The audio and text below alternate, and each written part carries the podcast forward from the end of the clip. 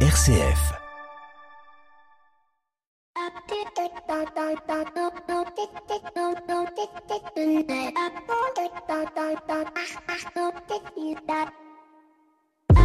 Bonjour à toutes et à tous. Cette semaine, au détour d'un café en terrasse avec des amis journalistes engagés comme militants du SNAJ, le syndicat national de l'audiovisuel et des journalistes de la CFTC, fruit de la récente fusion entre celui de l'audiovisuel et des journalistes, nous évoquions la baisse des adhésions et les difficultés à l'engagement des jeunes journalistes sortis d'école qui pensent qu'être syndiqués nuirait à leur carrière. Et comme vous ne le savez peut-être pas, dans un syndicat, avoir une baisse d'adhérents signifie parfois avoir une baisse d'influence au sein de sa fédération. Mais revenons-en à nos moutons lors de ce café en terrasse, mon interlocuteur m'informe que lors de son dernier congrès, la fédération Média Plus, à laquelle le SNAJ appartient, a soumis au vote, sans les en avertir préalablement, la suppression du secteur des journalistes au motif que le nombre d'adhérents n'était plus représentatif.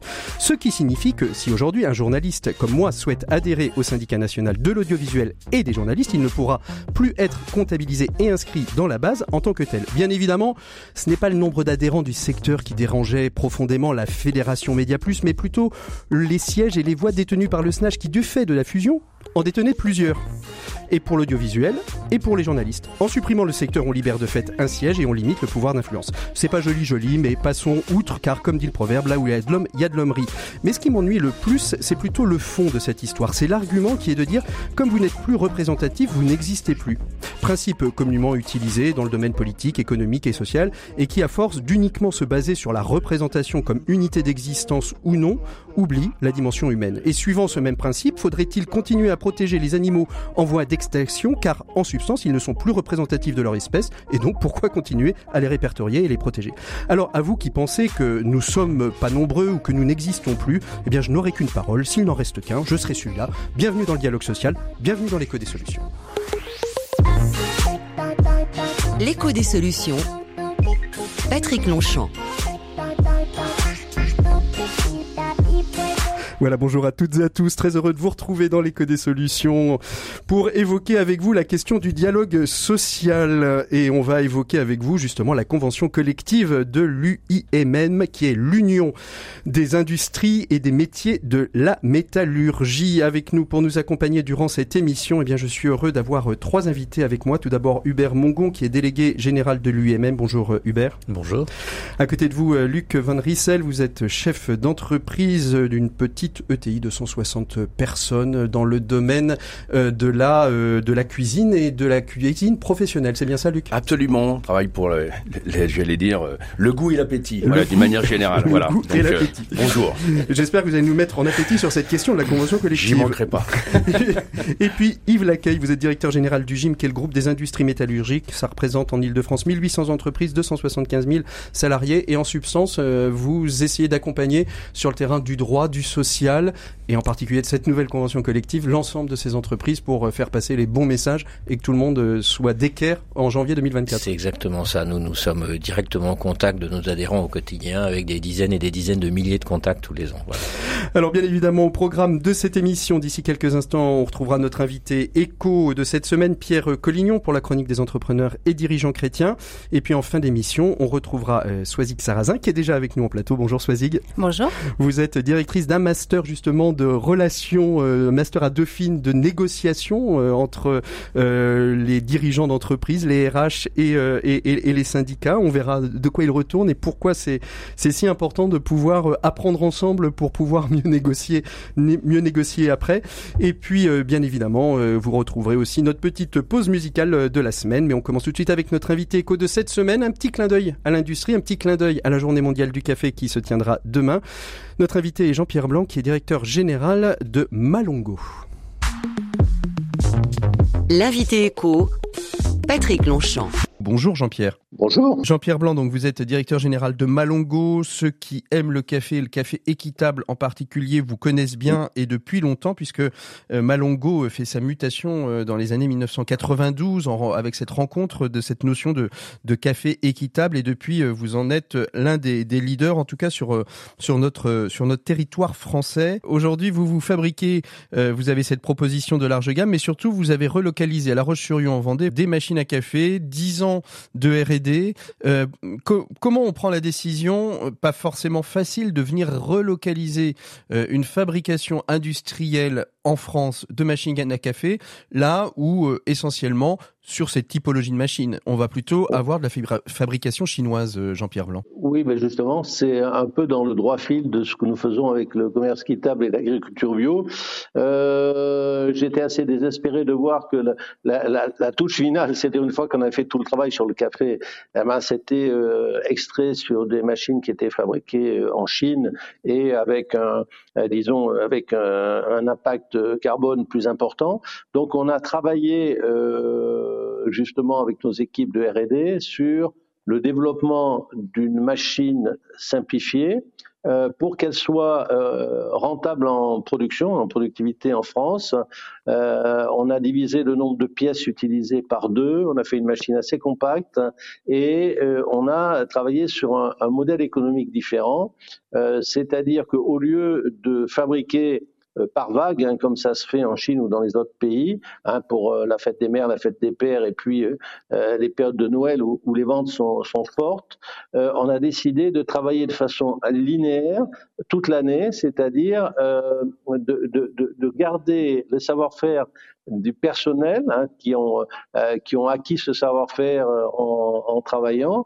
Et euh, tous les jours que euh, sur lesquels nous travaillons, on produit un nombre exactement le même de machines à café, environ 350 machines par jour avec une équipe de 35 personnes, euh, voilà, qui travaillent 8 heures par jour, avec donc euh, hmm. une heure supplémentaire pour améliorer le revenu, puisque euh, il faut que ces personnes qui soient qui travaillent pour nous soient impliquées dans le dans la réalisation. Et hmm. du coup, on arrive à avoir un produit à un prix raisonnable qui permet de d'aller informer le consommateur que le Made in France c'est pas plus cher, que tous les produits, puisqu'on est origine France garantie, tous les composants, enfin tous ceux en tout cas sur lesquels on peut on, peut fabriquer. oui, c'est ça. Euh, C'est-à-dire qu'en en, règle générale, beaucoup de, de, de, de fabricants Made in France disent que quand on rentre dans la notion de composants électroniques ou de cartes électroniques, c'est un peu plus compliqué euh, de, de, de, faire de Made in France. Mais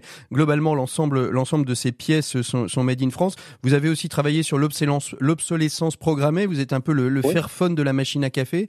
C'est-à-dire que vos pièces sont garanties, on peut les changer, on peut trouver euh, une banque d'échange. Il ne faut, pas confondre pouvoir trouver des pièces pendant 15 euh, ans, ce que ne manque pas de faire un certain nombre de, de fabricants de machines, nous, euh, nous disons, nous sommes responsables de ce que nous produisons et nous voulons pas que les machines soient euh, vendues euh, n'importe comment, bradées et mmh. jetées. Mmh. Donc, on garantit nos machines 5 ans, donc c'est un engagement très fort.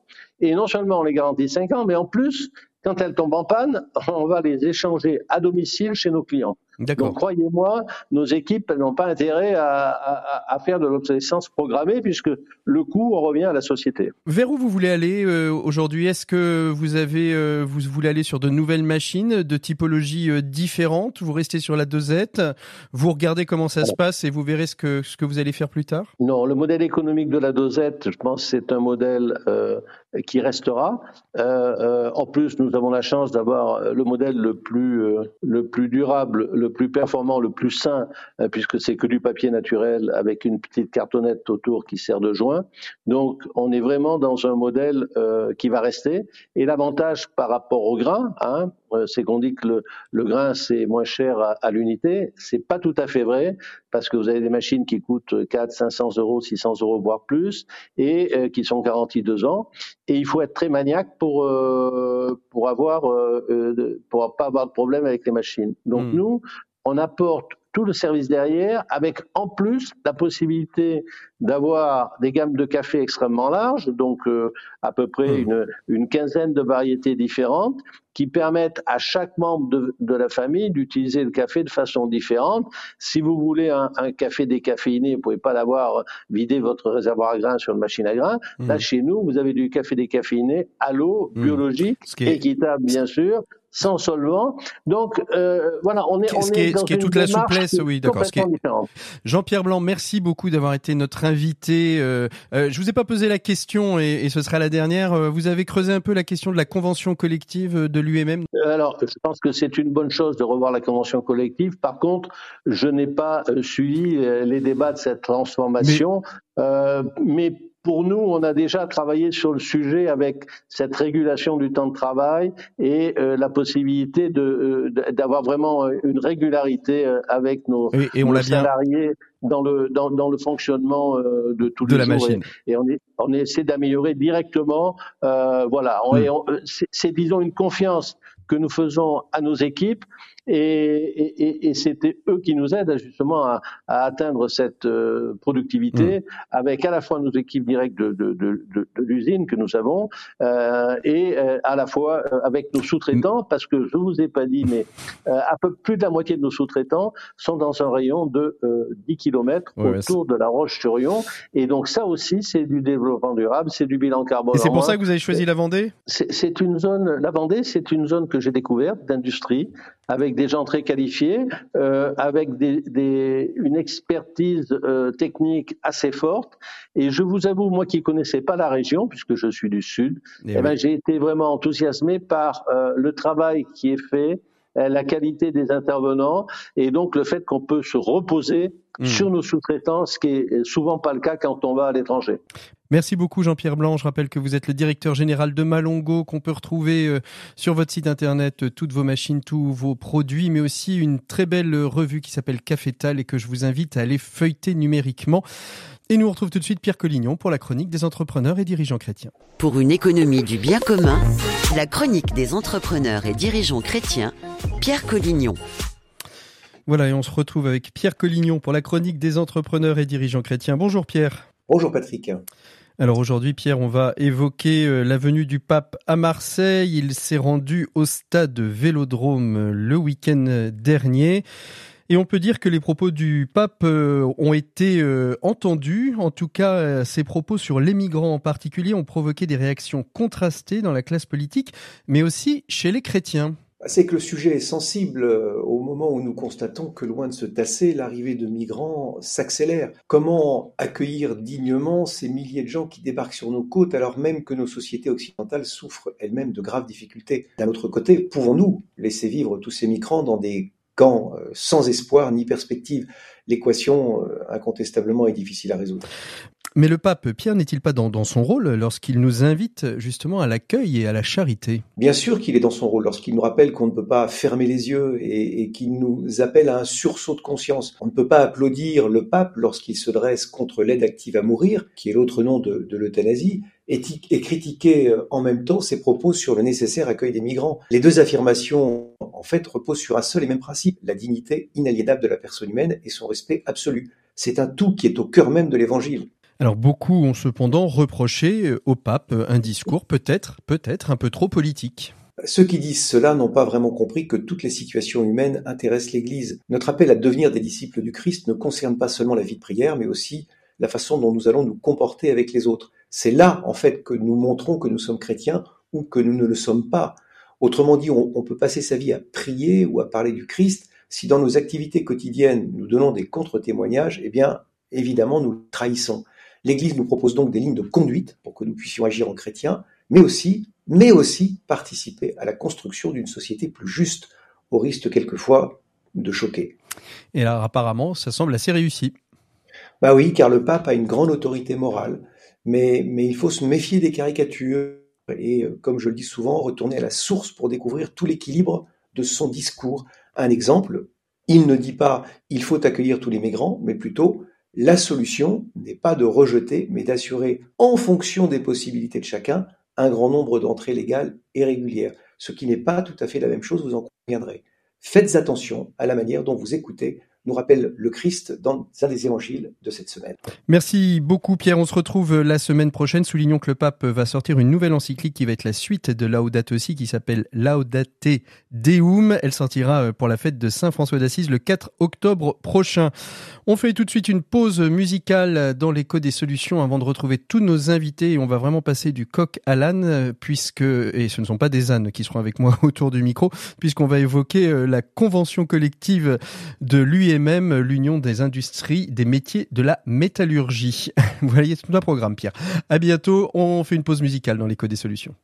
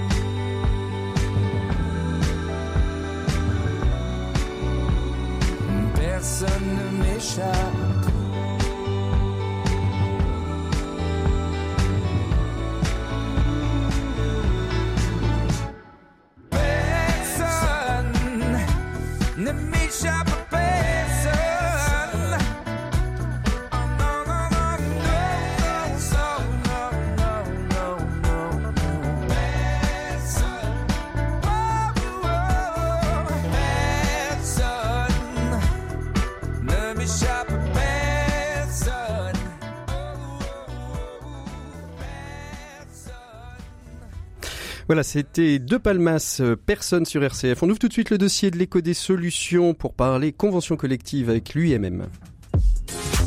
L'écho des solutions.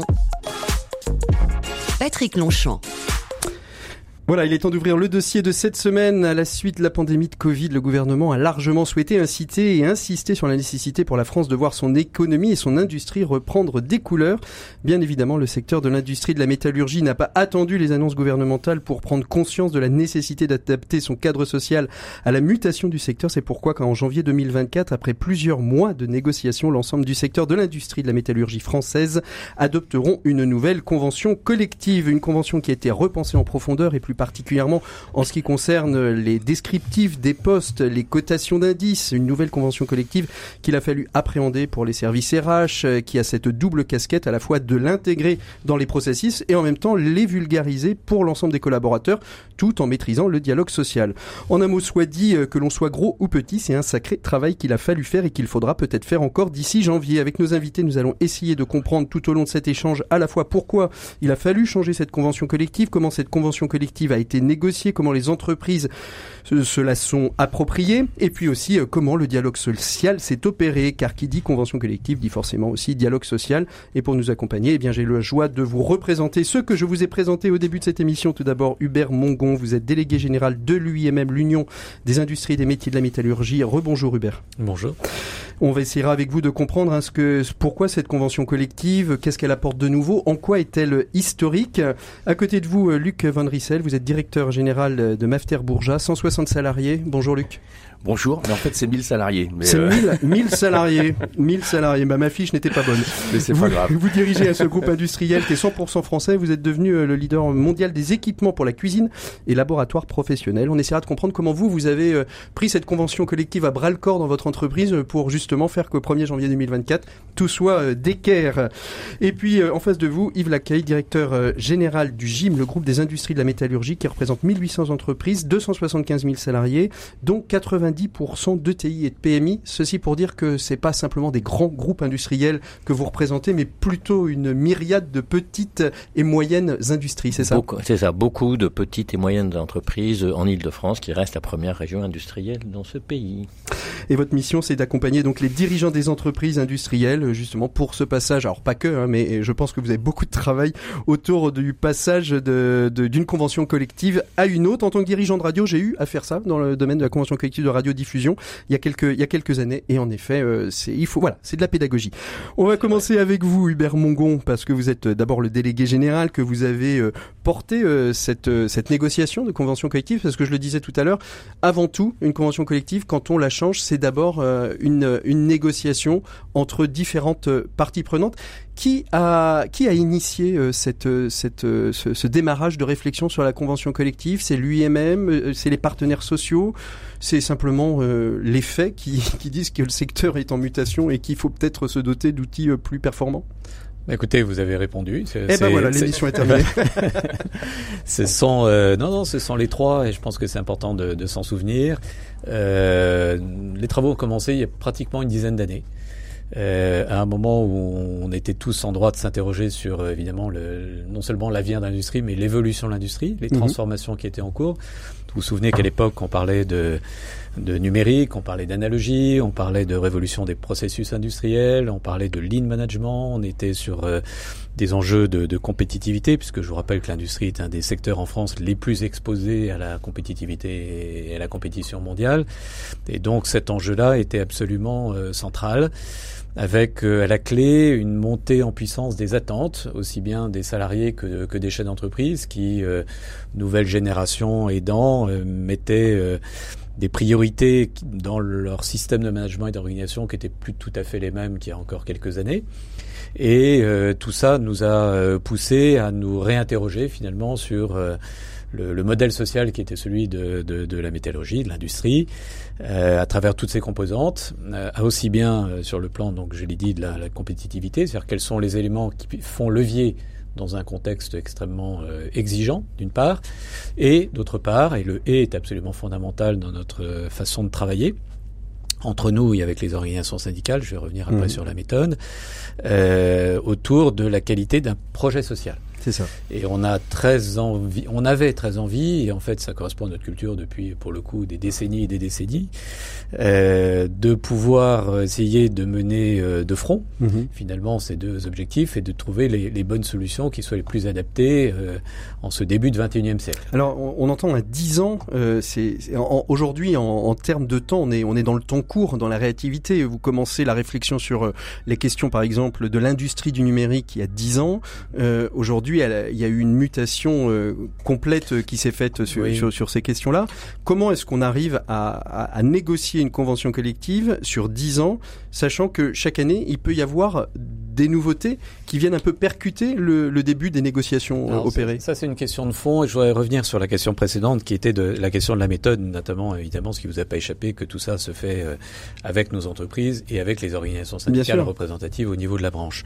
Ce qu'il est très important effectivement d'identifier, c'est que quand on quand on lance pardon un travail de cette envergure, qui est un travail que j'ai envie de qualifier d'historique. Je crois qu'il n'y a pas beaucoup de branches. C'est ce qu'on va dire, hein, c'est ça. Depuis la Seconde Guerre mondiale, qui sont attaquées à l'intégralité de l'édifice, parce qu'il ne s'agit pas, comme on le fait d'habitude, de faire évoluer le temps de travail ou euh, un aspect du contrat de travail ou des aspects rémunération. Et puis c'était une convention collective. Euh, enfin, il y, avait énormément d'accords. On finissait par peut-être être un peu perdu au, cœur de cette convention. on rappelle euh. très souvent qu'en fait la, la métallurgie a, dans son histoire, créé 78 conventions collectives. Euh, certaines étant euh, quasiment centenaires. Donc il faut voilà, il faut vraiment toujours avoir ça en tête. Et on est parti effectivement non seulement d'un constat, mais d'une volonté de travailler ensemble, ce qui est notre culture à nous dans la mmh. métallurgie, avec derrière évidemment, comme on le fait souvent, un constat qui est dire un, ça a du sens et on a envie d'y aller. Ça n'a pas été tout à fait facile du côté des entreprises parce que vous ne dites pas du jour au lendemain des entreprises que euh, ben, on va changer finalement les habitudes, les comportements, les pratiques. Euh, c'est pas comme ça que ça se passe. Et quand vous êtes une organisation syndicale, normalement constituée, quand un jour on vient vous voir et on vous dit, ben, vous savez quoi, les 40 années d'acquis sociaux tels que vous les avez négociés, ben, il va falloir oublier, et puis on va repartir d'une feuille blanche. Et en fait, la volonté au bout d'un an de travail en commun, un Mhm, an de mhm. préparation, a été de dire, OK, on repart d'une feuille blanche, et du coup, on arrive sur votre question qui, qui est finalement quels sont les sujets qu'on a envie de traiter, et surtout, comment on a envie de les traiter au moment Mhm. où l'industrie se transforme, au moment où on traverse la crise du Covid, au moment où on traverse une réforme des retraites, au moment où on traverse la crise des gilets jaunes, au moment où on est... C'est ça, mais chaque au- année, enfin même, même moment- pas chaque année, c'est tous les six où on a mois une même. compétition chinoise qui est quand même assez, assez compliquée. Et c'est vrai que la négociation elle-même a duré euh, cinq ans, Mhm. dont une année de Covid. Je pense qu'on aurait pu faire euh, en En quatre ans. quatre ans, oui. Oui.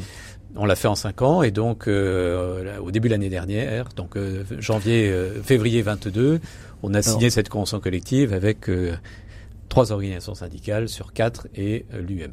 Alors on va on va revenir à ce qui change parce que c'est c'est ça le, le plus important nos auditeurs euh, 78 conventions collectives on repart d'une page blanche ça signifie quoi en termes de changement? On va peut-être pas rentrer dans tous les changements techniques mais quels sont euh, les, les changements euh, principaux euh, qui sont les plus remarquables euh, Hubert Alors, Monron Comme je vous le précisais à l'instant, en fait, l'originalité de ce travail, c'est entre guillemets pour une fois d'avoir réadressé toutes les matières. Mhm. Dans les matières qu'on a envie de traiter, il y en a évidemment, elles sont toutes extrêmement importantes, mais il y en a qui sont plus structurantes que d'autres. Parmi la matière la plus structurante, il y a évidemment la volonté de euh, réfléchir à nouveau sur le système de classification, non Des pas des salariés, mais des emplois, absolument, qui est la colonne vertébrale finalement de l'organisation de l'entreprise, qui touche chacun et chacune, et avec la volonté de réfléchir là aussi à l'évolution des métiers et des emplois, l'évolution des plans de formation, le pilotage des, parcours et des carrières, et la question évidemment de l'évolution professionnelle qui est absolument centrale. Donc classification, c'est un sujet clé, et après ben, on a abordé le reste avec euh, euh, la volonté d'associer à la fois des sujets, euh, on va dire, de- de- d'envergure différentes, donc pour aller très vite, les conditions de travail, les questions d'organisation du travail, la question du contrat de travail, les questions d'emploi, de formation, de protection sociale et de dialogue social. Luc euh, Van Rissel euh, est-ce que vous pouvez nous dire 1000 salariés euh, dans, dans votre société quand euh, vous voyez arriver cette nouvelle convention collective vous en aviez vous en, vous en pratiquiez combien dans votre dans votre entreprise à l'époque? 60 les 78 euh, étaient présentes? Alors pas tout à fait. En fait, nous avons euh, 75. cinq, cinq sites industriels et notamment un en Vendée, Vendée. pour faire écho à, à, à nos, à votre interlocuteur de, de précédent. En fait, cinq sociétés industrielles qui sont réparties effectivement sur l'ensemble de l'enfance, donc avec effectivement un peu de un, un peu de disparité. Euh, et je reviens pas sur le fait qu'il y avait un empilement de couches Mhm. euh, géologiques et qu'il fallait faire parfois un peu d'exploration pour euh, identifier si on n'était pas euh, si on n'était pas, j'allais dire, ou en porte-à-faux. Donc ça devenait un peu complexe. Alors effectivement, on peut prendre peur. En fait, on peut avoir une double lecture sur cette euh, convention collective, et, et- et c'est ce que moi j'ai fait pour pour aborder sereinement cette euh, cette transformation qui est quand même euh, extrêmement importante. Euh, lecture euh, technique où on peut dire, oui, c'est un domaine RH et c'est du domaine effectivement de la structuration, et on va faire un peu de transposition, on va modifier ce qui a modifié, intégrer ce qui a intégré. Et on peut le laisser à ce niveau-là. Et, et là, on perd l'essentiel du De- travail qui a été fait. qui a été fait, c'est un outil stratégique, c'est un outil de réflexion stratégique qui doit servir justement à construire cette compétitivité qui peut être à la fois technologique, financière aussi, c'est important, mais aussi sociale. Mhm. Donc moi, j'ai intégré euh, cette philosophie dès le départ. Et, et, euh, effectivement, euh, la convention collective et notamment la partie classification a été signée il y a quand même quelques années. Mhm. Donc on a démarré C'était immédiatement. 2022, hein, c'est ça la signature euh, Hubert hein, si Février je- je- 22. Voilà, février et, 22. et, euh, et là, et justement, le, le module concernant la classification, donc, euh, nous laissait du temps. Donc, euh, donc immédiatement, euh, on a décidé que c'était euh, une application au niveau de la direction générale, Mhm. de manière à vraiment euh, in- intégrer cette réflexion. Et là, donc, euh, cinq sociétés. euh, Est-ce qu'on y va tous ensemble ou pas? Faut être pragmatique. Donc, on a identifié une des structures. On a dit c'est celle-ci qui va servir de pilote, Mhm. et les autres bah, vont suivre et s'engager progressivement euh, pour aller jusqu'au bout. Ça nécessite un partage, donc il faut communiquer avec les parties prenantes. Oui, parce que les, les en fait, on, on l'air de rien. Vous parliez de la classification des emplois. Il y a bien d'autres sujets euh, qui, qui sont, mais la classification des emplois, elle touche au cœur même euh, du, du salarié. C'est-à-dire, euh, j'étais euh, ou- ouvrier ou technicien de maîtrise, euh, et puis je passe euh, technicien de sous-maîtrise. J'ai j'ai pas la, la convention en tête exactement, mais on change. Donc, ils ont l'impression peut-être soit d'être classés ou surclassés ou reclassés, et c'est compliqué parce qu'on touche vraiment à l'humain, au Ah, poste et, au- et à la fonction. Complètement. Mais néanmoins, quand on démarre la réflexion, il faut essayer de s'affranchir des personnes. Sinon, là aussi, euh, on on n'est pas dans la... En fait, on va faire des cotations et des, et des définitions au niveau des emplois. C'est les emplois d'ailleurs qu'on va identifier, qu'on va coter. C'est pas la personne. Et si on fait l'association en disant, bah oui, je cote la personne, alors là, on va dévoyer le système. On est là pour coter des Mmh. catégories d'emplois Et c'est d'abord ça. Donc il faut avoir beaucoup de recul. Il faut néanmoins avoir beaucoup de communication avec les parties prenantes, que ce soit les salariés, que ce soit les représentants des salariés, de manière à bien comprendre les enjeux. Donc, ce qui fait qu'on a beaucoup communiqué. J'allais dire, c'est un peu densifié la relation qu'on avait avec et les collaborateurs et, et les partenaires sociaux. Ça, c'est évident. Donc, sur le fond, ça a permis d'avoir une compréhension commune du dispositif à mettre en place et du chemin qu'on allait parcourir. Et dans la qualité du dialogue social que vous avez eu avec vos partenaires sociaux à l'intérieur même de, de, de, votre société, comment ça s'est passé? Comment vous, vous avez coopéré ensemble pour, pour en faire un succès? En fait, faut en faire, faut en faire un succès d'entreprise. Mmh. Quelque part, il faut le mettre en perspective. On fait pas ça simplement pour changer la classification. C'est un outil qui doit servir justement à construire cette stratégie, à construire de la compétitivité. C'est important. Donc, faut, faut remettre justement du sens dans tout ça. On parle beaucoup de sens dans l'entreprise. Là, fondamentalement, c'est absolument nécessaire. Et il faut montrer que en fait toutes les parties prenantes sont engagées dans ce dans ce dans ce projet. Mmh. Donc ça, c'était un enjeu important. Donc à la fois, c'était parfois des informations génères globales à l'ensemble du personnel, parfois des informations avec les partenaires sociaux. il faut il faut vraiment avancer avec eux parce que c'est une globale. Il ne veut pas contre, forcément. ça ne veut pas dire que c'est signé en février 2022, que c'est forcément euh, euh, accueilli euh, favorablement oui, à l'intérieur. Oui, et puis il faut s'assurer aussi que ces partenaires sociaux, ils ont aussi le bon niveau d'information de l'autre côté. Mm. Donc c'est important. C'est pas simplement une diffusion patronale. Il y a aussi des organisations syndicales qui ont aussi à faire leur travail et qui diffusent de l'information. Il faut s'assurer que ça matche bien. Mm. C'est important. Donc cette notion-là, et tout ça, c'est des notions préparatoires, mais qui sont absolument indispensables Mm. pour réussir. On pourra y revenir sur les aspects opérationnels, mais alors, enjeu important. Yves, Yves Laccueil, vous, vous avez, euh, alors vous, avez pris votre bâton de pèlerin. Je, je cite hein, les informations que j'ai 14 réunions d'information, 4 webinaires, 12 webinaires et 7 ateliers en protection sociale, 4 webinaires sur les évolutions juridiques, 11 webinaires, 10 ateliers, 12 ateliers pratiques en classification, 5 groupes d'échange, euh, parce que vous vous adressez à des E ETI, PMI qui n'ont peut-être pas les structures que, que Luc a dans son Alors, entreprise. il, il vous en manque beaucoup parce Oui. que j'ai des chiffres bien supérieurs à ça, mais je ne vais pas vous les étaler. Je crois que d'abord la et le première burn-out, ça va. Non, Non. on n'est pas là, pas du tout. Mais toute l'équipe, tout le gym est mobilisé en mode projet sur Mhm. ce sujet-là depuis maintenant euh, Deux un- ans. plus d'un an. Oui, pas- pratiquement deux ans. Euh, première chose, il faut préparer l'environnement. Préparer l'environnement, c'est accompagner, décliner avec les partenaires sociaux sur le terrain, au niveau de la région Île-de-France, pour qu'ils s'approprient, pour qu'ils déclinent la classification notamment. Donc nous les formons, nous les, ils sont, ils sont d'ailleurs certifiés, et on, on a fait ce travail-là sur des dizaines, non pas des dizaines, des centaines de personnes dans les entreprises, que ce soit des salariés des entreprises, de la fonction RH, affaires sociales, et également des organisations syndicales. Nous sommes déplacés dans, les- dans des centrales syndicales pour certifier les personnes sur place. C'est important. Deuxièmement, il y a tout ce travail en amont que Luc évoqué, toutes ces classifications entre guillemets à blanc qui ont été faites, qui ont démarré trois ans avant. Donc ce travail, il a été déjà très approprié. Alors évidemment, toute la difficulté, ça va être les, les ouvriers de la dernière heure. Il faut s'occuper de tout le monde. Et tout notre sujet, c'est de mettre en place une organisation qui fait du, j'allais dire, du sur-mesure industriel. On a beaucoup travaillé avec les grands groupes, et d'ailleurs de concert avec l'UMM pour des raisons assez évidentes, parce qu'ils sont tous, presque tous en Ile-de-France, mais pas seulement. Ensuite, il y a le sujet des ETI, des entreprises qui sont quelquefois très éclatées, qui n'ont pas souvent des moyens humains importants. Et puis des entreprises qui sont de taille plus petite, qui- qu'il faut accompagner. Nous sommes en plein dans, dans ce sujet-là, mais il fallait pas les faire démarrer au mois de février 2022, sinon elles auraient été prêtes à aller euh, un an avant, et avant l'heure, c'est pas l'heure. Donc c'est tout ça qu'il faut organiser de façon, euh, j'allais dire, pas militaire, mais en tout cas très Mmh, structurée, très et je vais dire industrielle. Et alors quels sont quels sont leurs questionnements, quelles sont leurs et comment on les rassure Parce que euh, moi j'imagine surtout les des petites PMI, euh, comme vous le disiez, qui sont pas forcément très structurées. On leur dit il y a un changement profond. Euh, c'est la boule d'angoisse. Et comment comment on arrive à vraiment bien les accompagner pour que tout ça se passe euh, de manière agile? Bah, nous sommes un- clairement un importateur de stress, voire d'engueulade de temps en temps, et on exporte des choses positives parce qu'on explique, on fait beaucoup de pédagogie. C'est clair qu'il a fallu faire passer l'idée que la protection sociale de qualité, c'était un enjeu important pour la branche parce que ça a un coût et que c'est déjà opérationnel. C'était la première étape, ça s'est bien passé. Donc ça, c'est une première étape très importante.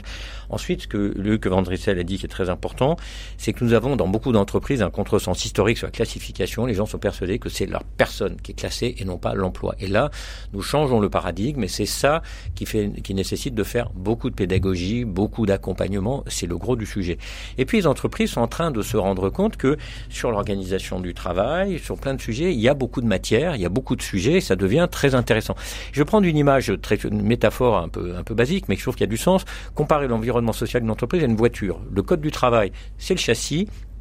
Les conventions collectives sur les moteurs et les accessoires, et les entreprises, quelquefois, et là vous avez des jeunes voitures, et les entreprises, surtout les grands groupes, ben, ils ont mis des accessoires, des compléments, plein d'options, etc. Et là, on est en train de leur changer le bloc moteur et les accessoires, et ils disent, ah ben il y a des trucs là, est-ce qu'on les garde, est-ce qu'on les ajuste, est-ce qu'on les jette, Mmh. euh, et qu'est-ce qu'on en fait pour les rendre modernes Mmh. Et c'est tout ce travail-là, donc en fonction des entreprises, donc les grands groupes d'abord, les ETI ensuite et les PMI. Mhm.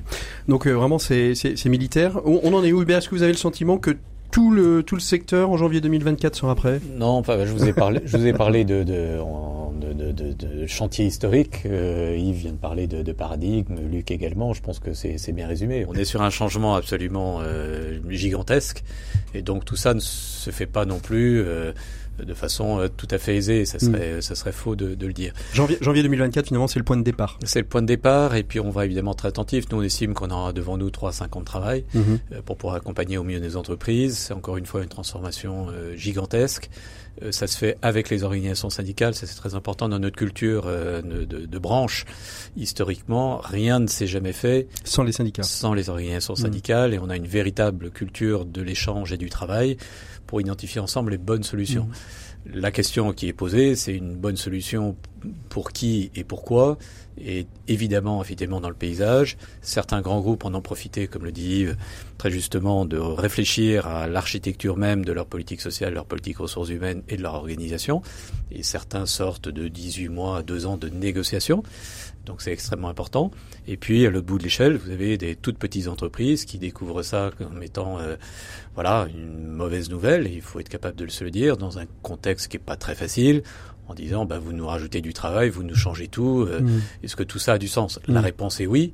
À nous de les accompagner au mieux, sachant que on a conscience effectivement de la difficulté Mm. de l'exercice. Il faut pas être, euh, faut Alors, pas être on- naïf. Je l'ai pas dit au début de cette émission, on aura euh, la joie de, de, de se retrouver euh, plusieurs fois hein, en, en octobre, novembre, décembre pour parler de d'autres sujets, la question de l'attractivité, la question de la formation, parce que on sait bien que, et particulièrement dans le domaine industriel, euh, je vais vous donner une- un petit exemple. Je ne citerai pas l'entreprise en question, mais euh, euh, on, on parlait à un cadre et un cadre disait je, je ne viendrai pas dans ton entreprise. Et la question, la réponse a dit pourquoi? Il dit parce que malgré les valeurs que, tu portes de, RSE, etc., ton activité industrielle reste une activité polluante. Et donc de ce fait, je ne viendrai pas travailler euh, dans, ton secteur. Alors comment est-ce qu'on peut, et on va peut-être pas commencer l'émission euh, suivante, mais comment, cette question de l'attractivité a été travaillée à l'intérieur même de la convention collective pour rendre les emplois, euh, les emplois donner du sens dans le travail industriel qui, par définition, est peut-être à, tort et par a priori est forcément polluant ou pas? Alors, Comment on travaille cette question d'attractivité Et C'est c'est une question centrale et ça a été un des deux piliers avec ce que disait Luc tout à l'heure, euh, Van Rissel, la simplicité et la simplification de nos règles et de nos processus. On appelle tous à plus de transparence, plus de simplicité, plus d'équité, qui ont été les, les guides, je dirais, de, de ce Mhm. travail. Et en parallèle, effectivement, les questions d'attractivité, qui sont des questions euh, extraordinairement compliquées, surtout dans une industrie qui a souffert pendant des années, euh, euh, voilà, d'une image qui n'était pas les bonnes, puisque je vous rappelle qu'il y a, il y a- il y a une dizaine d'années, on expliquait partout que l'industrie en France était finie et que la France ne serait plus un pays industriel. Heureusement, ça va mieux depuis quelques mois. À force de le dire, on a fini par le croire, mais ça va mieux. Euh, oui, enfin c'est pire que ça. C'est-à-dire que les, les- les jeunes, les familles, les enseignants ont considéré que ce, ce- ce secteur n'a- n'a- n'avait euh, finalement aucun, aucun atout, au- au- aucun intérêt. On n'en est plus là, c'est-à-dire qu'aujourd'hui, on, on voit revenir dans nos écoles de formation, dans, dans nos structures, dans nos entreprises, des jeunes et des moins jeunes qui sont intéressés par nos métiers. Je pense que le, le seul message que j'ai envie d'adresser ce matin, c'est un message qui consiste à dire qu'il n'y aura pas de transition écologique, il n'y aura pas d'écologie dans ce pays sans industrie, parce que c'est l'industrie qui trouve les solutions, notamment en matière de recherche et développement, et que sans ces recherches et développements qui ne se font que par l'industrie, c'est quand même toujours bien de s'en souvenir, eh bien, il n'y aura pas de transition écologique. Donc, Mm. ceux et celles qui veulent participer à cette transition écologique, je ne peux que les inviter, et c'est le message que je vous passe ce matin, à venir euh, travailler dans nos entreprises, les faire évoluer. Il y a évidemment des chantiers là aussi extrêmement importants, mais c'est avec l'industrie et grâce à l'industrie qu'il y aura dans ce pays une transition dans- écologique. on mais en on y parlera- reviendra parce que c'est Oui, un on y sujet, euh, c'est un sujet dans- passionnant. Dans d'autres émissions, parce qu'on on, on oublie, on parle souvent de start-up, mais il y a aussi des start-up industrielles. Bien sûr. Et il y a de sûr. très belles start-up industrielles, on en, on en reparlera. Et vous vouliez réagir Et je voulais réagir pour dire que nous, nous avons déjà des retours très positifs d'entreprises adhérentes et de taille plus petite, il n'y a pas seulement des grands groupes, sur le fait qu'il y a des réflexions très positives qui ont été engagées sur l'organisation du travail et de la production, qui est quelque chose qui se fait dans un cadre de dialogue, avec les partenaires sociaux ou directement avec les salariés quand les entreprises sont toutes petites, avec des, vraiment des choses qui sont très bien organisées dans la nouvelle convention collective et qui sont déjà perçues comme telles. Et de la même façon, il y a déjà des entreprises qui disent, bah, nous avons, ça nous a conduit à avoir une vraie réflexion sur des compétences, dans un certain nombre de cas, sur des positionnements, etc. Et ça, euh, ça donne de la lisibilité, du sens dans, au métier tel qu'il est fait. Et puis c'est l'occasion, dans certains cas, de revaloriser certains types de postes. Par exemple, un chef d'atelier qui va passer cadre parce qu'on dit, bah, finalement, il fait tellement de choses importantes et clés, mm. il a toutes les missions d'encadrement et il se retrouve valorisé. Donc il y a plein de choses positives déjà. Luc, je sens que vous avez envie de réagir. Oui, oui, j'ai envie de réagir parce que l'attractivité, effectivement, on peut y mettre tout ce qu'on veut derrière. Euh, euh juste sur le fond, c'est euh, euh, nous en fait, on a toujours, enfin toujours fabriqué en France, donc on n'est pas parti, on ramène pas, on, est toujours resté là, donc c'est aussi un autre challenge. Hein. Et, et, donc pour pour ça, il, faut que on, on mette les unités industrielles notamment en transformation et, on découvre pas aujourd'hui le fait qu'il va falloir parce qu'il y a la pression sociale, parce qu'il y a la pression sociétale qui fait que il faut qu'on intègre ces éléments. Alors c'est pas nouveau, on les intègre, il va falloir peut-être accélérer. Donc tout ça, ça fait partie de notre ADN et, mm. et, et c'est aussi ce qu'on transmet aux jeunes ou aux moins jeunes qu'on a euh, au sein de nos entreprises.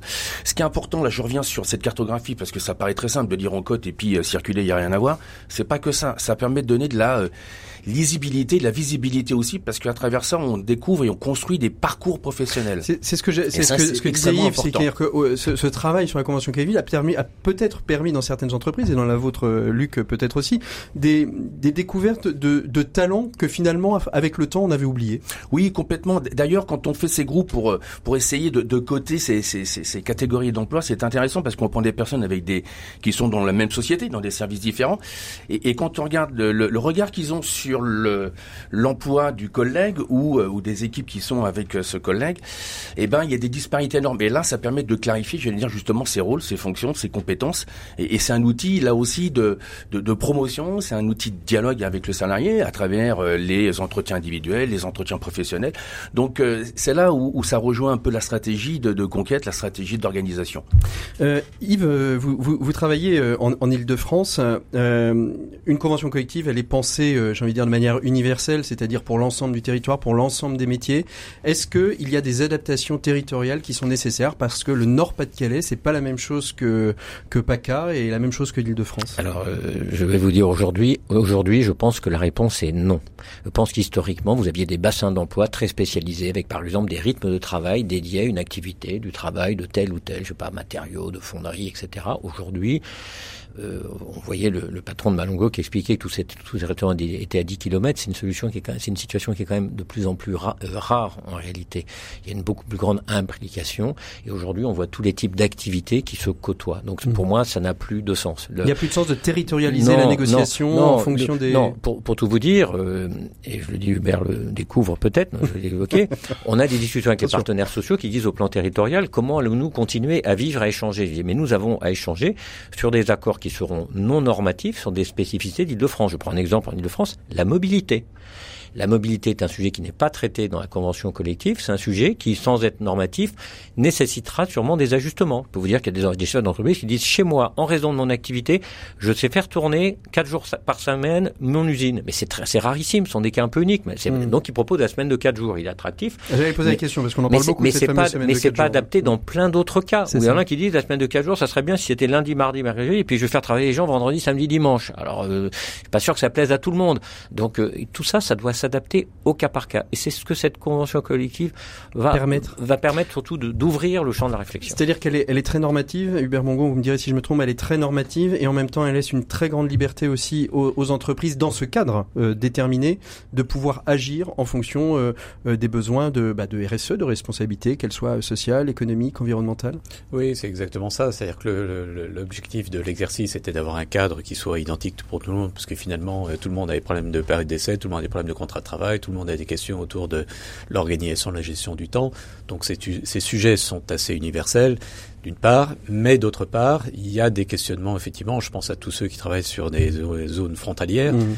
des questions qui se posent qui sont tout à fait spécifiques et qui peuvent être organisées et structurées autour d'accords spécifiques qui viendront finalement s'ajouter à un cursus euh, commun. Sur lequel finalement tout le monde s'est retrouvé, et qui laisse la place effectivement à la, la, capacité de pouvoir apporter des réponses précises sur des sujets ponctuels. Yves citait je juste la question de la mobilité. La question de la mobilité n'est pas abordée dans la conscience collective et cette question de mobilité n'a pas le même niveau d'intensité de, de, de dimension critique quel que soit l'endroit où on se trouve dans le mmh. territoire. Mmh. Il y en a bien d'autres. Il y a des questions potentiellement euh, de formation. Euh, on peut tout à fait avoir une politique un peu plus ciblée sur la question des seniors, sur tel bassin d'emploi, parce que l'originalité du bassin le, nécessite. Et ça sera aux chambres territoriales, donc y compris avec les organisations syndicales locales, de travailler, euh, d'identifier les sujets qui lui paraissent, etc.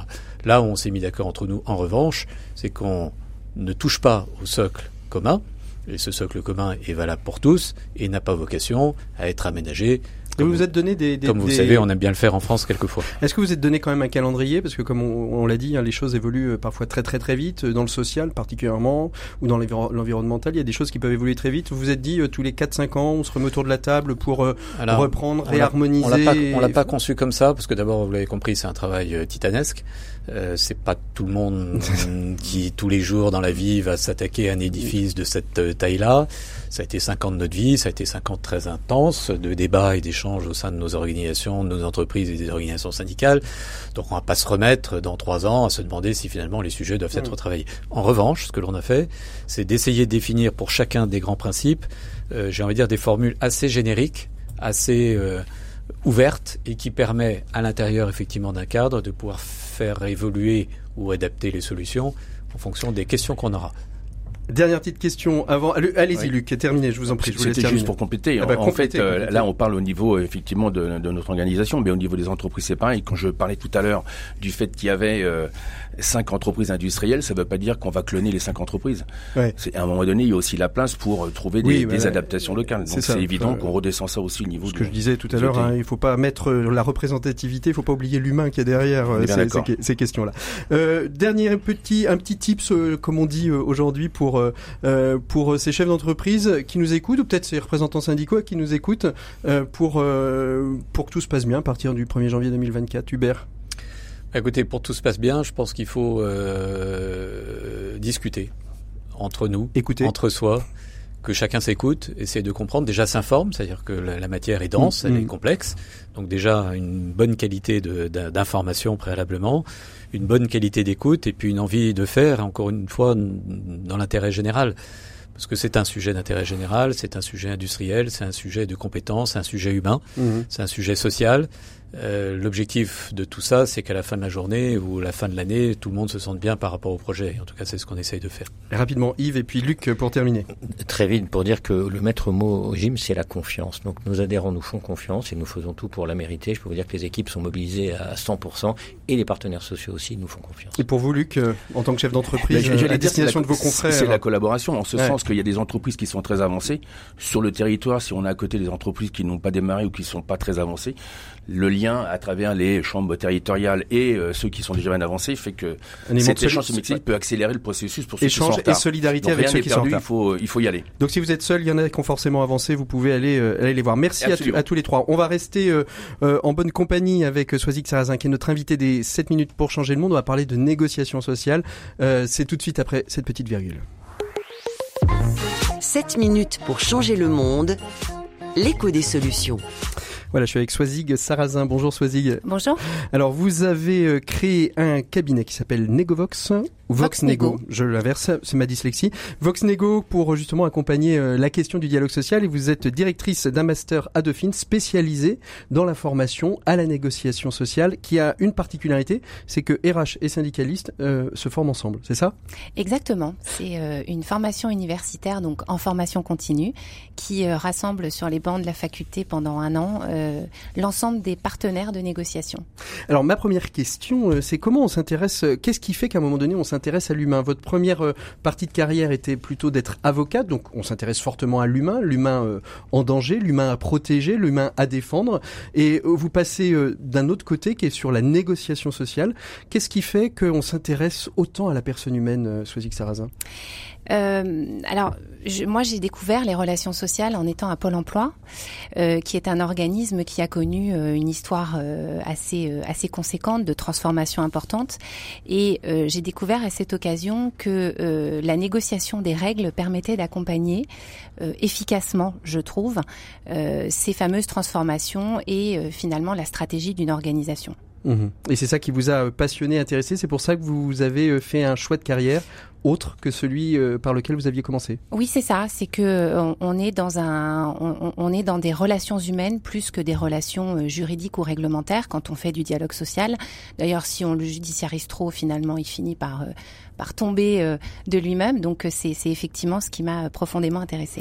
Alors qu'est-ce que vous retenez de cet échange que, que, que l'on a eu tous les trois, euh, Sarrazin Qu'est-ce qui vous a titillé? Alors, je crois que là, on a, on a un exemple euh, assez historique euh, et courageux euh, de, de négociations qui euh, se fondent sur le respect euh, et la légitimité des positions qui sont exposées par l'ensemble des parties prenantes à cette négociation. On, on a aussi un travail pédagogique extrêmement important mmh. de communication pour faire comprendre ce qui se passe, évidemment, et puis un travail où on a passé du temps à associer parfois des points de vue très antagoniste, euh, pour créer des règles qui accompagnent là aussi, je crois, une stratégie industrielle euh, en France majeure. Mmh. On l'a, on l'a vu et on l'a vécu euh, vraiment dans notre chair pendant le Covid. Et donc, je crois que on, on est sur quelque chose d'extrêmement exemplaire dans ce qui s'est passé autour de cette convention collective de la métallurgie. Et je voudrais aussi souligner le rôle extrêmement important des organisations patronales et syndicales, puisque je, je trouve que vous avez fait un, travail d'accompagnement des adhérents côté organisation patronale et côté organisation syndicale de tous les militants qui est extrêmement euh, important, un travail de formation, voire de certification même sur certains éléments.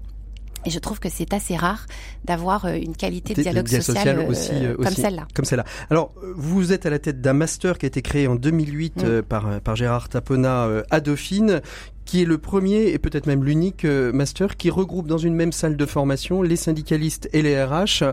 Euh, parce que en fait, euh, apprendre à se connaître, on sait souvent que dans euh, n'importe quel échange de transformation, la, la, peur est, est le, est, est, le moteur de l'échec, mm. et donc finalement se connaître permet de, de, de rompre peut-être cette, cette peur.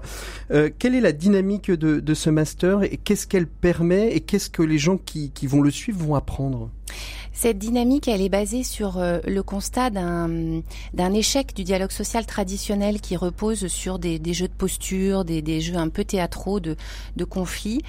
Euh, et donc, euh, elle part du principe que, effectivement, en étant assis sur les bancs de l'université, qui est un, cadre euh, assez neutre, on peut apprendre ou réapprendre d'abord à se connaître, à lever, les préjugés que l'on peut avoir les uns sur les autres, donc les préjugés sur la DRH, les préjugés sur l'ensemble des organisations syndicales que l'on a en face de nous. On peut découvrir qu'on a pas mal de points communs, main euh, notamment dans la construction des mandats de négociation, dans les questions qu'on peut se poser. On peut même des fois, euh, parce qu'on est représentant et qu'on porte un mandat, ne pas être d'accord avec le mandat qu'on porte, mais c'est notre boulot aux uns et aux autres de le porter. Euh, et puis, on va apprendre aussi à construire, euh, à construire un accord, puisque le cœur de ce master, c'est évidemment les apports universitaires euh, euh, qui sont amenés par des intervenants qui sont tous des intervenants professionnels, donc qui restent en lien avec le monde des relations sociales. Euh, mais on va apprendre en équipage mmh. à rédiger un mémoire ensemble sur une question d'innovation sociale qui prend place sur un terrain. Donc c'est soit une organisation patronale, soit une organisation syndicale, soit une entreprise. Et euh, tout ce petit monde-là va euh, mettre finalement, va expérimenter euh, tout ce qui va être appris au cours de, au cours de fait, cette année. C'est une forme d'école de la diplomatie sociale? C'est une école de la diplomatie sociale, exactement. Et son créateur que vous avez euh, cité. cité. tout à l'heure, Gérard Tapona, euh, quand il ouvrait ses, ses, ses promotions, avait l'habitude de dire on ne sort pas indemne de cette formation. Et c'est ce qui se passe effectivement.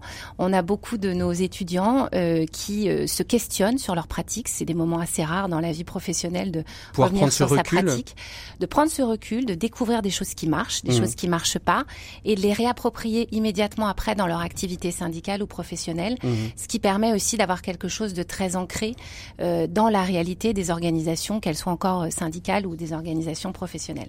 Alors évidemment, euh, aujourd'hui, euh, c'est combien de c'est combien de, de, de stagiaires chaque année cette promotion? On est sur une vingtaine de stagiaires. Il en faudrait plus. Ah oui, il en faudrait plus, il faudrait plus de RH. On souffre d'un Ah ouais? manque. Les syndicalistes sont là, mais pas les RH. Oui, parce que Bon, alors, on lance le message, alors. les RH sont malheureusement peu financés pour faire Allez. cette formation.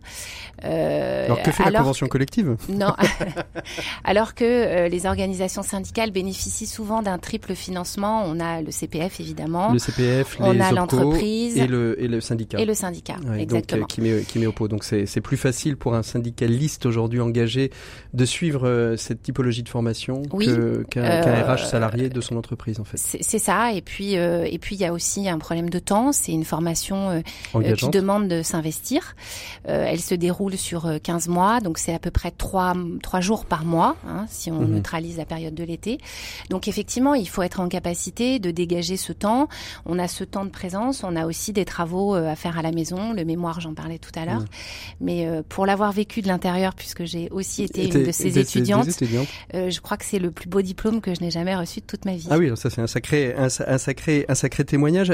Les, vous avez jamais dans la même promotion le RH et le syndicaliste Ça de la nous même est soci- arrivé. Et c'est arrivé. Oui, oui, ça nous est arrivé. Et euh, alors, ils n'étaient pas complètement sur les mêmes entités, mais Bien ils sûr. étaient de la même entreprise. C'était une grosse entreprise. Et finalement, ils ont appris à se découvrir. Et euh, je crois qu'ils règlent des choses aussi peut-être plus facilement en off parce que justement, on a créé une proximité, on a créé une relation. Je disais tout à l'heure que les relations sociales, c'était avant tout des relations humaines. Et ce master, quelque part, permet de se constituer déjà un premier réseau Mhm. Euh, qui permet de, dépasser certains antagonismes euh, forts dans, dans, des, dans des organisations.